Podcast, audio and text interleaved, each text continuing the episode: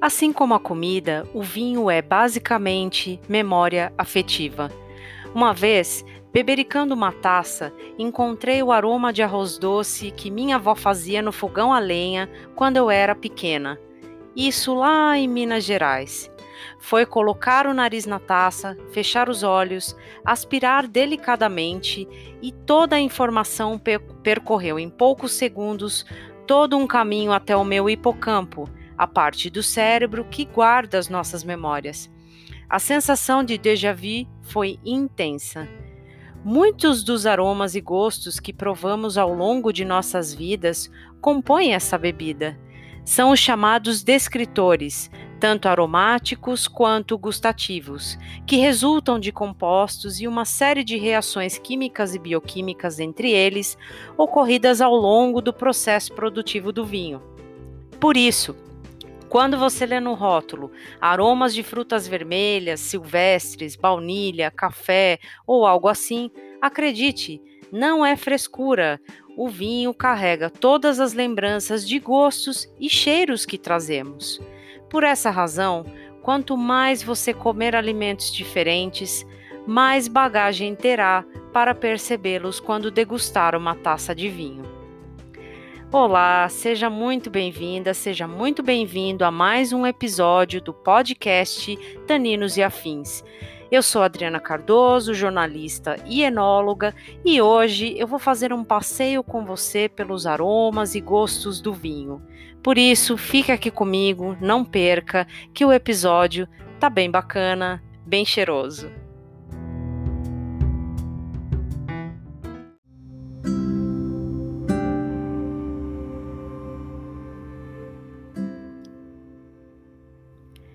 Tem gente que acha que beber vinho é um negócio muito complicado. E se você for a fundo mesmo, como eu, que estudei enologia, realmente o vinho é um negócio complicado. Mas aí você deixa a complicação para quem é profissional. O que eu quero aqui é que você conheça um pouco dessa bebida e a aprecie, tenha prazer com ela quando você estiver sozinho, com seus amigos, com a sua família. E como é que se aprecia vinho? Basicamente, é prestando atenção enquanto você bebe e prestando atenção para ver o que, que ela te traz, que sentimentos que ela te traz, a memória olfativa, como eu falei no começo. Isso é mais importante do que você saber se o vinho tem aroma mineral, aroma disso, aroma daquilo. Enfim, o importante é o que o vinho te traz. Enfim, com o corre-corre do dia a dia, a gente se acostumou a ficar no piloto automático e não sabe apreciar mais nada. Não prestamos mais atenção nas conversas, no que comemos, na paisagem ao redor. E o vinho é uma bebida que exige atenção para que se possa desfrutá-la em toda a sua complexidade, como eu falei. Mas não é preciso ter medo, não tenha medo do vinho, simplesmente se deixe levar. Basicamente, como é que a gente faz isso. Além de prestar atenção, a gente presta atenção usando os nossos sentidos. Você não usa os seus sentidos para comer? Então, é a mesma coisa no vinho. Exceto a audição, a gente usa os demais sentidos, como quando provamos uma taça de vinho. Com os olhos, a gente vê a cor, a limpidez, o brilho. Com o nariz, sentimos os aromas, o olfato, inclusive, ele é muito usado pelos enólogos para que a gente possa perceber aromas estranhos durante o processo de produção, para que a gente possa corrigir todos eles. Com a boca, a gente sente os gostos, mas também o tato do vinho, como as borbulhas do espumante e a distringência. Aqui vale um adendo. Você sabe a diferença entre gosto e sabor? Os gostos são cinco doce, salgado, ácido, amargo e umami, este último mais jovem de todos, descoberto por um pesquisador japonês no início do século passado. Trata-se do gosto do glutamato monossódico e do molho shoyu, mas também é encontrado em alimentos como tomate, frutos do mar, carnes, queijo parmesão, entre outros. O sabor, por sua vez, ele é a conjunção dos gostos com outros sentidos, como olfato e tato, mas que também recebe influência de outros fatores, como a temperatura e a consistência, no caso do alimento. Os gostos são identificados pelos receptores presentes nas papilas gustativas, que enviam as informações para o cérebro. Houve um tempo em que os pesquisadores defendiam que cada gosto era percebido em um canto distinto das papilas, mas hoje há quem defenda que não é bem assim. Já os sabores são resultados de uma experiência multissensorial. Para saber a diferença entre um e outro, tem um teste bem bacana que, inclusive, eu fiz quando eu estava na graduação de tecnologia em viticultura e enologia, lá no Instituto Federal de São Roque. Durante uma disciplina, a gente fez uma brincadeira entre os colegas da classe. A gente recebeu uma bala de hortelã. Assim que a colocamos na boca, tapamos o nariz. Depois de alguns minutos, rodopiando a bala na língua, a gente destapou o nariz. Com a entrada do oxigênio, aí sim sentimos o sabor da hortelã. Antes, só era perceptível o dulçor, mas com a presença do oxigênio, o sabor aflorou. Enfim, esse é um teste bem legal, sem contraindicação e que você pode tentar na sua casa.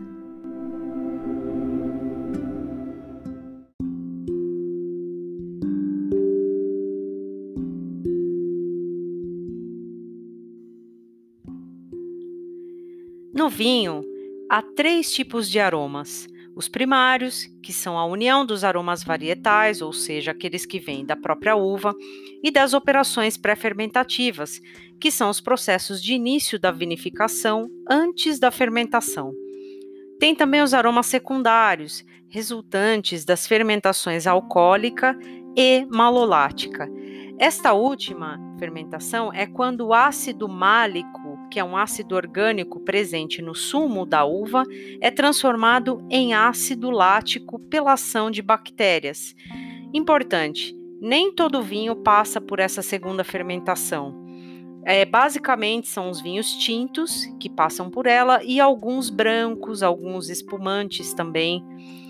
Mas enfim, temos também os aromas terciários, que são frutos do envelhecimento e engarrafamento. As uvas contêm compostos orgânicos voláteis que dão as características aromáticas primárias, florais, frutadas ou vegetais. Num dos artigos que eu escrevi para Rede Brasil Atual, se você não me acompanha, vá lá na Rede Brasil Atual, www.redebrasilatual.com.br barra Coração Tranquilo. Numa das minhas colunas eu falei, por exemplo, da pirazina, que é uma molécula presente na uva Cabernet Sauvignon, que quando é colhida menos madura, a pirazina confere ao vinho um aroma de pimentão verde. Outro bom exemplo de aroma varietal ou primário é o da uva moscato, que é usada nos vinhos moscatéis, aqueles vinhos bem aromáticos e docinhos, muito populares aqui no Brasil. Os aromas secundários ocorrem graças ao trabalho das leveduras durante a fermentação alcoólica e das bactérias láticas durante a fermentação malolática. Esses aromas são resultados de compostos químicos que conferem aromas mais discretos, como pão, leite e manteiga. Lembra-se da fermentação malolática, ácido málico que se transforma em ácido lático? O ácido lático te lembra o quê? Leite. Então, é isso, por isso que eles vão ter, o vinho vai ter esses aromas secundários algumas vezes. Bem importante dizer que essa fermentação malolática, ela é muito importante para dar um arredondamento, um amaciamento no vinho, porque o ácido málico ele é bastante adstringente. Então o vinho ele fica mais macio, desce mais gostoso na boca. Por fim, há os aromas terciários, que são aqueles formados durante a microoxigenação do vinho no envelhecimento, principalmente quando descansam em barricas de madeira e depois no engarrafamento. Esses aromas são conhecidos como o buquê do vinho, portanto, são mais complexos devido à sua diversidade. Quanto mais envelhecido o vinho, mais complexidade aromática ele terá. Nos aromas terciários encontramos madeira, baunilha, café, tabaco, couro, entre outros. Tudo vai depender do tipo de madeira usada na barrica. As mais tradicionais são as de carvalho francês ou americano. O grau de tostagem da barrica também é muito importante nesse processo e, como eu já falei, o tempo de envelhecimento. Esses aromas são desprendidos, os aromas terciários, quando as garrafas são abertas e a bebida entra em contato com o oxigênio.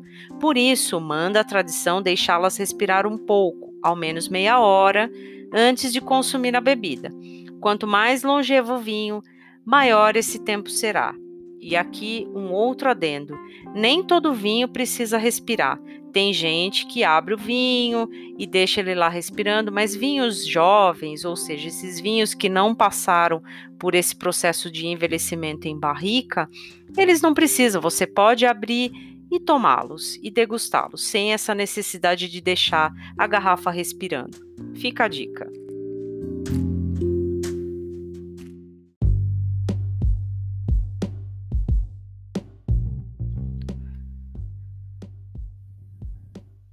Lá no começo do episódio, eu falei do tato, lembra?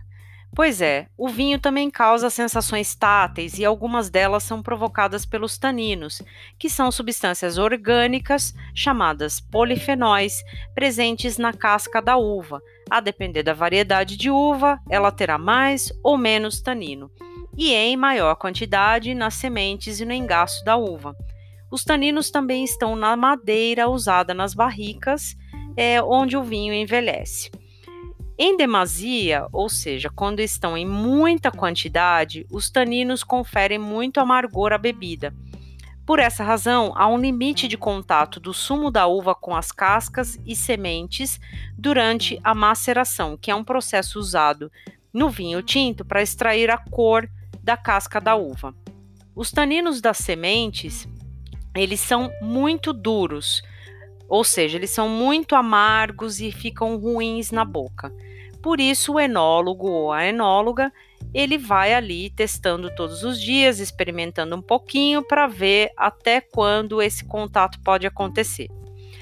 Quando em quantidades corretas, no entanto, os taninos eles são de extrema importância para dar o que chamamos de corpo e estrutura ao vinho, além de complexidade e longevidade.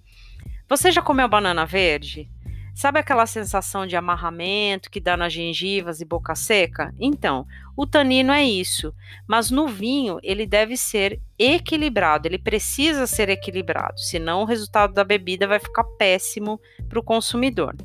Além de tudo isso, os taninos também são importantes para dar estabilidade de cor aos vinhos tintos, porque quando eles se ligam às moléculas, eles se combinam com as antocianinas, que são as moléculas responsáveis pela cor das uvas tintas, e eles fazem essa combinação durante o envelhecimento do vinho, e aí essa reação química, bioquímica, ela vai causar a estabilidade da cor do vinho tinto.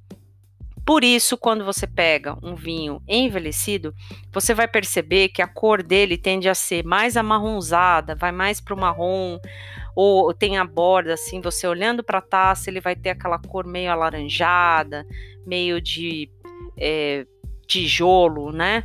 Então, é isso, é por conta dessa reação entre taninos e antocianinas.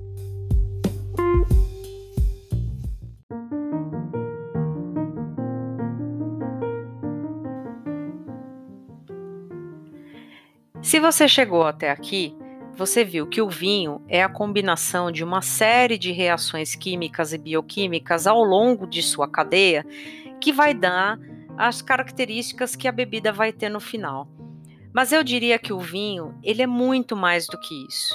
Para chegar lá, como eu disse no começo desse episódio, para chegar na memória olfativa, na memória gustativa, na sua memória afetiva, é preciso resgatar a história do vinho, porque sim, o vinho é uma bebida histórica, cheia de significados e que diz muito do lugar de onde ele veio. Por isso, tem uma palavra em francês chamada terroir, que ela é muito associada ao universo do vinho, e eu quero falar um pouco dela porque ela é muito importante para a gente abordar um pouco dessas características. Tem um artigo que eu resgatei de um pesquisador da Embrapa Uvivinho, o Jorge Tonieto, que eu nem sei se ele trabalha mais na Embrapa, mas em 2007, em abril de 2007, ele escreveu um artigo falando sobre terroir para um jornal chamado Bon Vivant.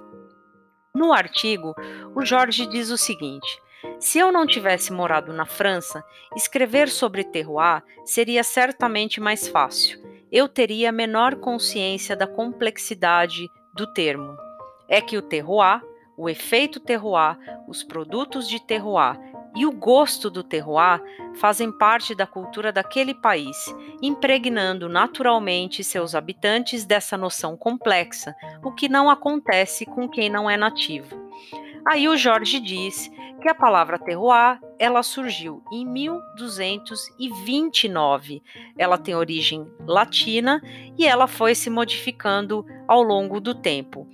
Tem um dicionário que ele cita, que é o Le Nouveau Petit Robert, que fala que terroir é uma extensão limitada de terra considerada do ponto de vista de suas aptidões agrícolas. Aí ele diz também que no começo o terroir ele não tinha uma conotação positiva como tem hoje. Na França do século XIX, por exemplo, o termo era associado a um vinho que não tinha o caráter nobre para ser consumido pelas pessoas da cidade, mas referia-se ao vinho com gosto de terroir, na época associado a um caráter, a um caráter qualitativo pejorativo para ser consumido por gente do interior, ou seja, era uma bebida de pobre, literalmente é isso. Depois, nos últimos 60 anos, o termo terroir, ele ganhou uma conotação positiva a partir da valorização da delimitação dos vinhedos nas denominações de origem de vinhos na França, que veio a balizar critérios associados à qualidade de um vinho, incluindo o solo e a variedade, dentre outros. A palavra terroir continua o pesquisador, ela passou então a exprimir a interação entre o meio natural e os fatores humanos. E esse é um dos aspectos essenciais do terroir, de não abranger somente aspectos do meio natural, clima, solo, relevo, mas também, de forma simultânea, os fatores humanos da produção, incluindo a escolha dos, das variedades, os aspectos agronômicos e aspectos de elaboração dos produtos. Na verdade, o terroir é revelado no vinho pelo homem, pelo saber fazer local. O terroir, através dos vinhos, se opõe a tudo o que é uniformização, padronização, estandardização e é convergente ao natural, ao que tem origem, ao que é original, ao típico, ao que tem caráter distintivo e ao que é característico. Aí, continuando, ele diz: se terroir inclui fatores naturais e humanos, ele não pode ser apropriado somente por um clima particular ou um solo particular, por exemplo. Terroir é mais que isso. Por outro lado, há que se considerar que um clima particular pode ser um elemento que explique particularmente o efeito terroir, sendo, portanto, um elemento do mesmo. O que, que isso quer dizer? Isso quer dizer que uma uva Malbec plantada em Mendoza, ela vai exprimir a qualidade da, as qualidades, as características daquela região, que vai ser muito diferente de uma uva Malbec plantada na Serra Gaúcha, por exemplo. Então, quando você beber uma taça de vinho, você pensa, pense em tudo isso, quanto isso é poético. O vinho é ciência e ciência da boa, mas o vinho é também história, é cultura. O vinho carrega tudo o que tem naquele lugar de origem daquela uva. Por isso eu digo, o vinho é muito mais do que você dizer que ele tem aroma de frutas vermelhas, aroma mineral, sabor disso, sabor daquilo. O vinho ele tem que ter a sua memória, ele tem que mexer com os sentimentos que tem dentro de você e que só você sabe que tem. E se você sabe a história do lugar, com certeza você vai apreciar muito, muito mais essa bebida e o prazer que ela vai lhe proporcionar.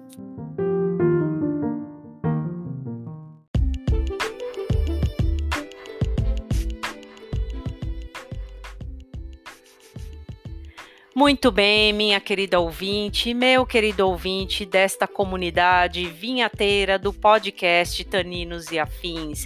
Muito obrigada mais uma vez pela sua companhia. Eu espero que você tenha gostado desse episódio que eu, Adriana Cardoso, jornalista e enóloga, preparei para você com muito, muito, muito carinho muito carinho, muita pesquisa, porque quando eu estou preparando o podcast ou a minha coluna na Rede Brasil Atual, eu também aprendo muito, eu vou lá, eu pesquiso, eu fuço. Isso aqui não sai nada da minha cabeça, entendeu? Isso aqui é pesquisa, é trabalho, é labuta para trazer para você a melhor informação possível. Espero que você tenha gostado desse episódio em que falamos dos gostos, dos aromas, de tanino, de terroir e até o próximo episódio em que eu falarei sobre vinho brasileiro. Vou trazer um convidado especial para falar sobre esse assunto, então não perca. E por favor, se beber, não dirija, preserve a sua vida e a vida das outras pessoas também. Um abraço, tchau, tchau, até a próxima.